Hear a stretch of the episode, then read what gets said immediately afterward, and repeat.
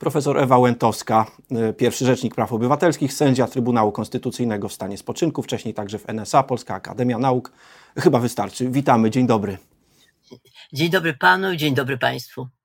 Pani profesor, spotykamy się, y, dziękując za przyjęcie zaproszenia, w przeddzień y, już finałowych rozstrzygnięć w Sejmie w przedmiocie prezydenckiej nowelizacji ustawy o Sądzie Najwyższym, która likwidować ma Izbę Dyscyplinarną w, w tym sądzie, tworzyć nową izbę, sędziów pozostawić, wprowadzić test niezawisłości, niezależności. Różnie on się nazywa w zależności od tego, która wersja przejdzie. E, chciałem dopytać, czy w pani profesor opinii to jest zamknięcie sporu z Komisją Europejską, czy raczej otwarcie nowego? Nie, to jest usiłowanie z punktu widzenia polityków oby było udolne.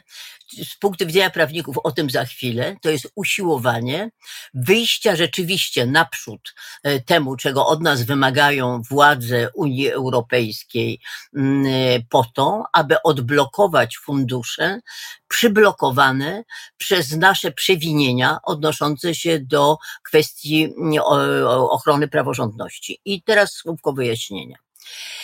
My mamy dwa odrębne dyskursy, które nagminnie miesza u nas i prasa, zresztą media, i ludzie oczekiwania. Dyskurs polityczny. W dyskursie politycznym jest Komisja Europejska, e, jest parlament, e, są politycy, zresztą partie polityczne. I w tym dyskursie występuje coś w rodzaju targów, mocowania się na rękę, e, takiego no, mm, próby sił i próby przekonywania się nawzajem y, dotyczącego stanowisk, które się zajmuje.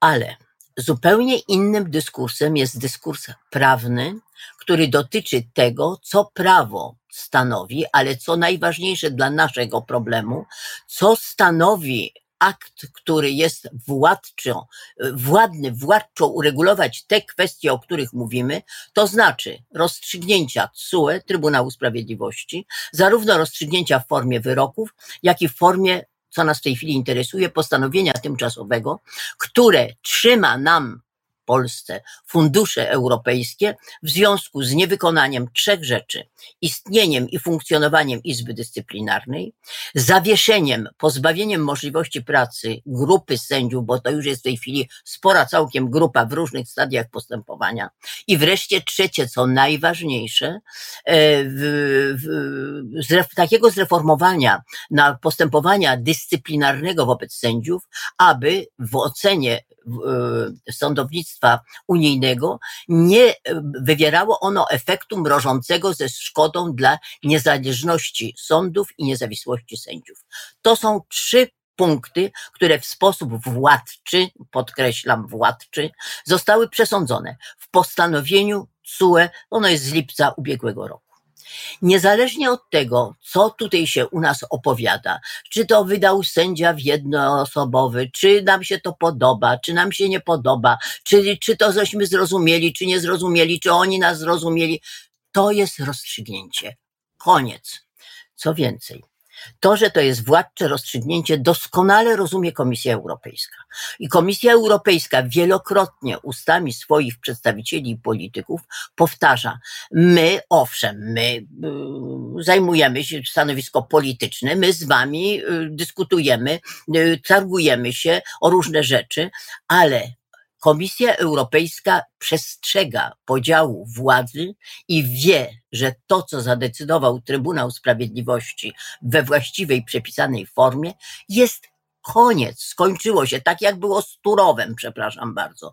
E, Turów, póki e, nie został rozstrzygnięty oficjalnie e, wyrokiem, leciały cały czas, nabijano kary i wcale nie było tak, jak oczekiwali nasi politycy, że jak wreszcie ten wyrok zapadnie, to te kary, które już zostały orzeczone, to one nam będą darowane. Nieprawda. To zostało orzeczone i zostało wyegzekwowane. Tak samo jest teraz. No jak się zdaje, już nawet jakieś miliony zostały potrącone przez e, Komisję Europejską. Są potrącane z funduszów, które nam są należne. W związku z tym, czy my będziemy, my nie będziemy płacili. Nie, nie będziemy płacili, mniej nam zapłacą po prostu, całkiem zwyczajnie. I teraz. Mnie wcale nie cieszy ta sytuacja, żeby to nie, nie było, że ja akurat tutaj coś popieram, czy nie. Ja zdaję sprawę z tego, jakie jest prawo. Prawo mówi, jeżeli jest władcze rozstrzygnięcie sądu, to się je wykonuje, dlatego że tak czy owak do tego wykonania dojdzie.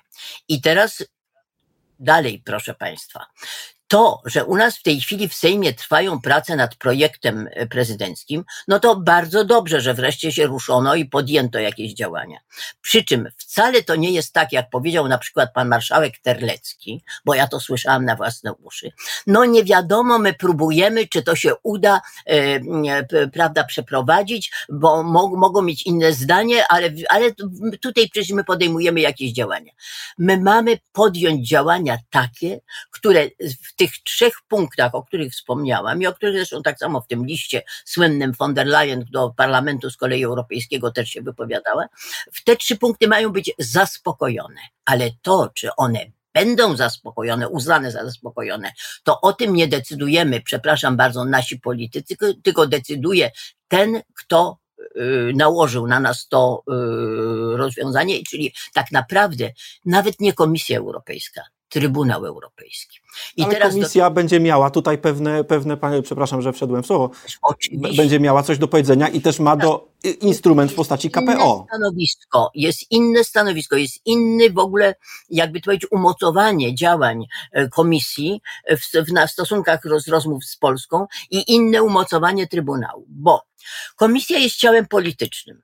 W związku z tym komisji wcale nie zależy na tym, żeby Polskę zagłodzić, wyrzucić, czy, czy w jakiś inny sposób, nie wiem, upokorzyć. Y, no, trzeba załatwić. Oni chcą nam nawet dać te pieniądze, bo to widać. No tylko dajcie nam szansę. Przepraszam bardzo, to tak kup ten los na loterii. My jesteśmy tak jak ten bohater anegdoty. Mamy kupić los. Dotąd, dopóki losu nie kupimy, czyli nie spełnimy warunków, które nam postawił CUE, a, i teraz się będziemy targowali. Teraz tak, przejdźmy teraz na y, grunt polski i oceńmy ten projekt, który, z którym mamy do czynienia.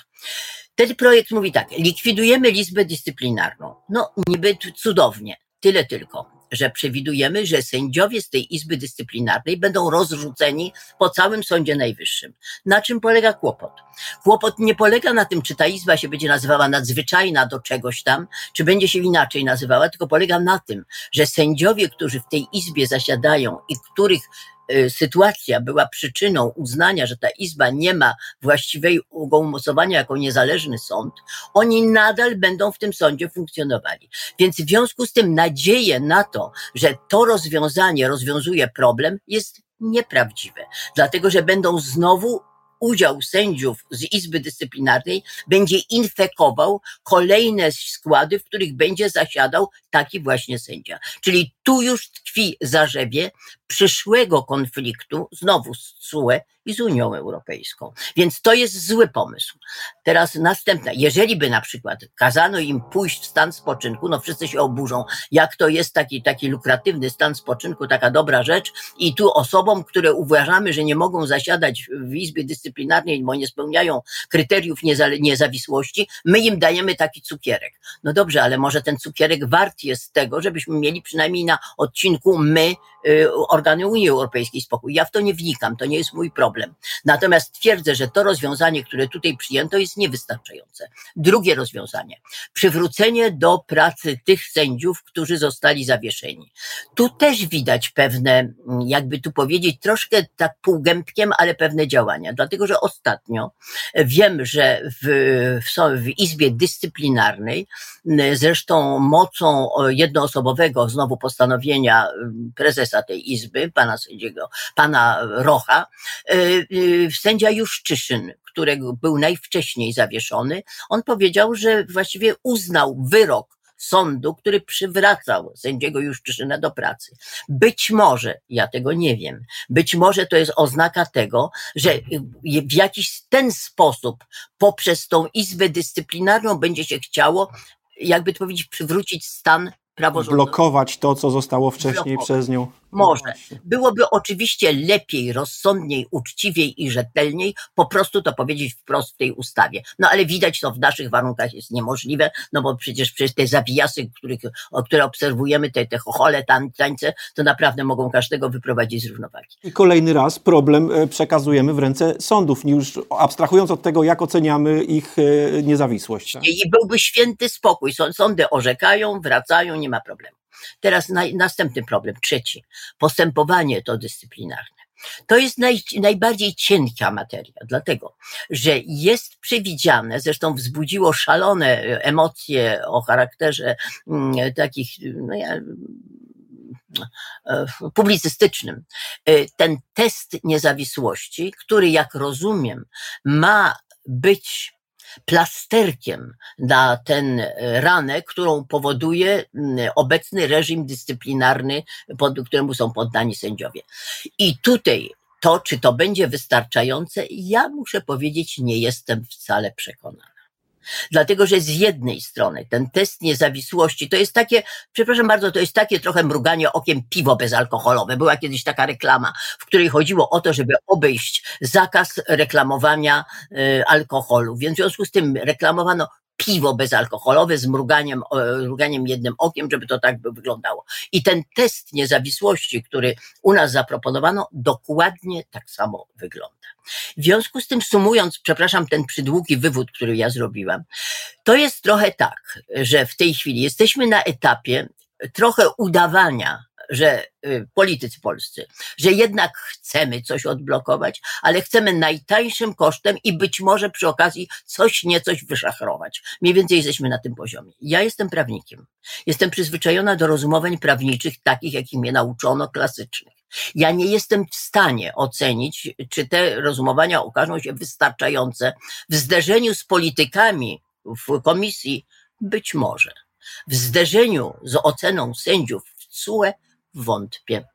Tyle tylko, że rozstrzygnięcie później sprawy na poziomie CUE to jest znowu orowu odsunięcie w czasie. I teraz znowu jedna uwaga generalna.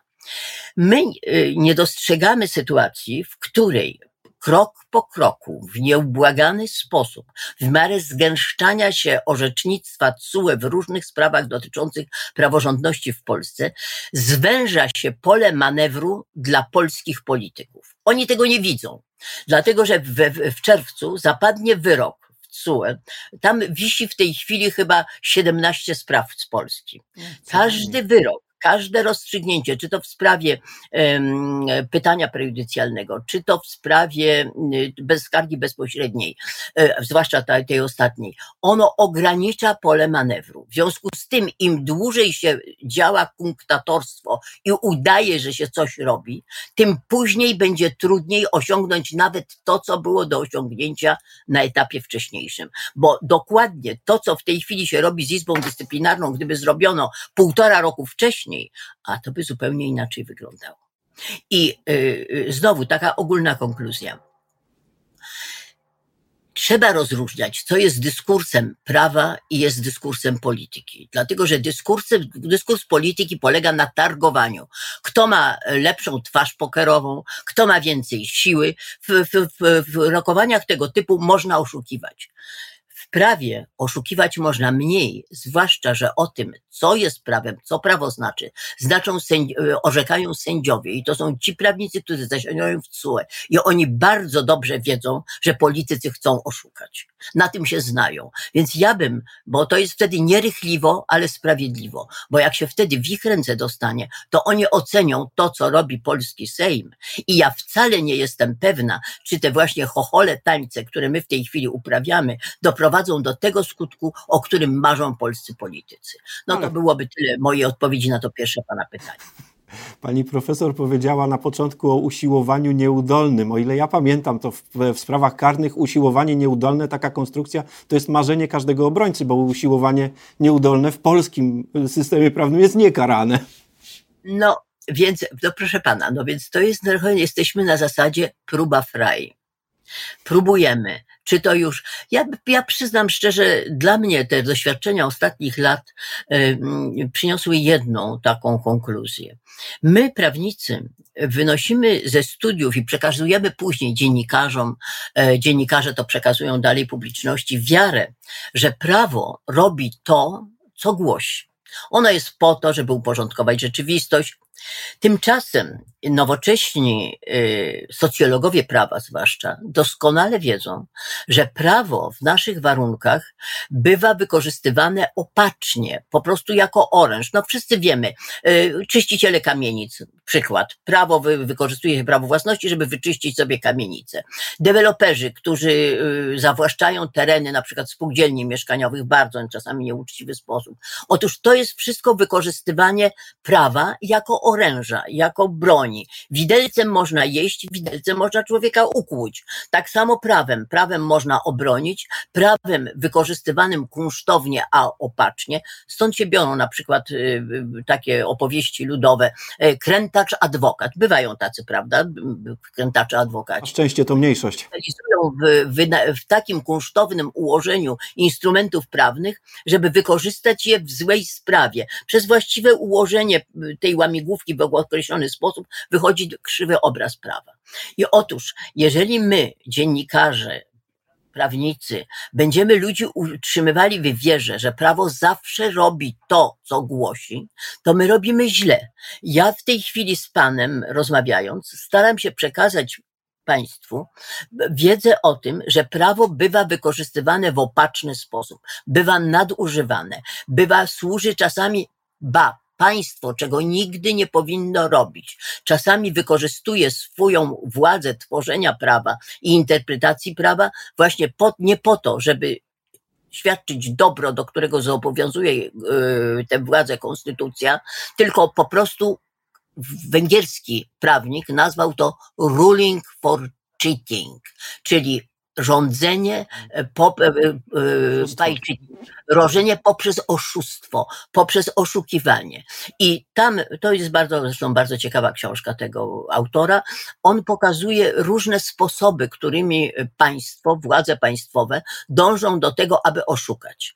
Więc ja przepraszam, ja widzę dokładnie te zabiegi, które, o których dzisiaj rozmawiamy, to znaczy usiłowania, no jakby powiedzieć, nie całkiem rzetelnego wprowadzenia w życie e, orzecznictwa e, CUE, to się pięknie wpisuje w katalog tych najrozmaitszych posunięć władzy, która oś chce oszukać. Dlatego, że to jest bardzo przykre stwierdzenie dla obywatela. Władza nas oszukuje. I my musimy w wypadku, kiedy ona nas oszukuje, sięgnąć do właściwych środków, aby się obronić. Te, te środ, tym środkiem jest na przykład odwo możliwość odwołania gdzieś na przykład czy do Strasburga, czy do Luksemburga. Z tego ostatnio obficie korzystamy. I to jest akurat ten moment, w którym muszę zakończyć naszą rozmowę trwającą. Już, już niesamowicie nam ten czas upłynął, a chciałbyś jeszcze drugie tyle. Mam na to nadzieję w najbliższej przyszłości. Wszystkiego dobrego. Dziękujemy za zaproszenie. Będziemy mieli dużo okazji do rozmowy na temat ruling by cheating. Co robić? Panu... Ewa Łętowska była naszym gościem. Dziękujemy uprzejmie. Dziękuję.